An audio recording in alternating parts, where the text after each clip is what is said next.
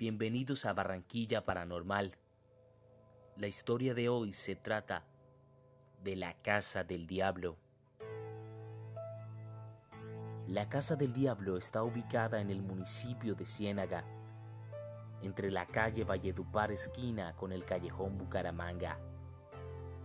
Según los habitantes, es una mansión que está poseída por el mismísimo demonio.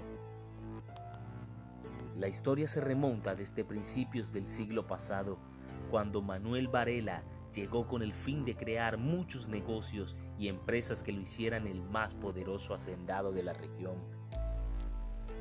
Este hombre compró grandes cantidades de tierras y parcelas para la cosecha de varios productos, principalmente plátanos, e incluso llegó a construir su propia vía férrea para transportar su cosecha.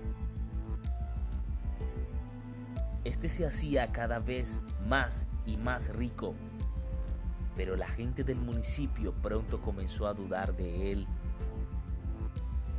A partir de las desapariciones de trabajadores y niños que transcurrían por su casa llamada la Mansión Manuelita.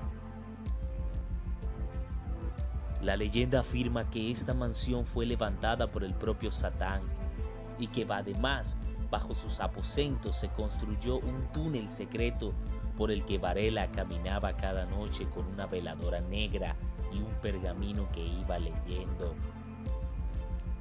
Mientras hacía su recorrido hasta el final del túnel donde, según los moradores, el empresario se reunía con Satanás para brindarle sacrificios humanos a cambio de recibir mucho poder y riquezas de sus negocios.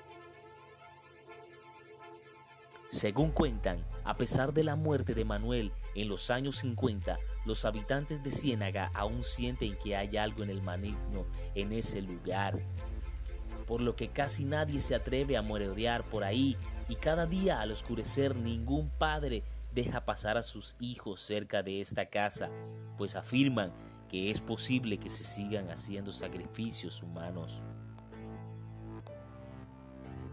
Aún se pueden escuchar gritos y llantos desesperados con mucha claridad desde su interior y un fuerte olor a azufre que sale de las puertas y ventanas.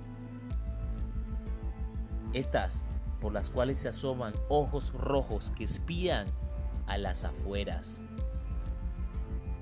De vez en cuando, la gente asegura ver al diablo paseando por los alrededores, a veces en forma de perro negro, otras en forma de un enano negro que sonríe tenebrosamente.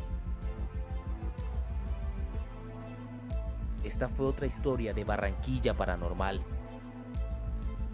La fuente, periódico El Punto.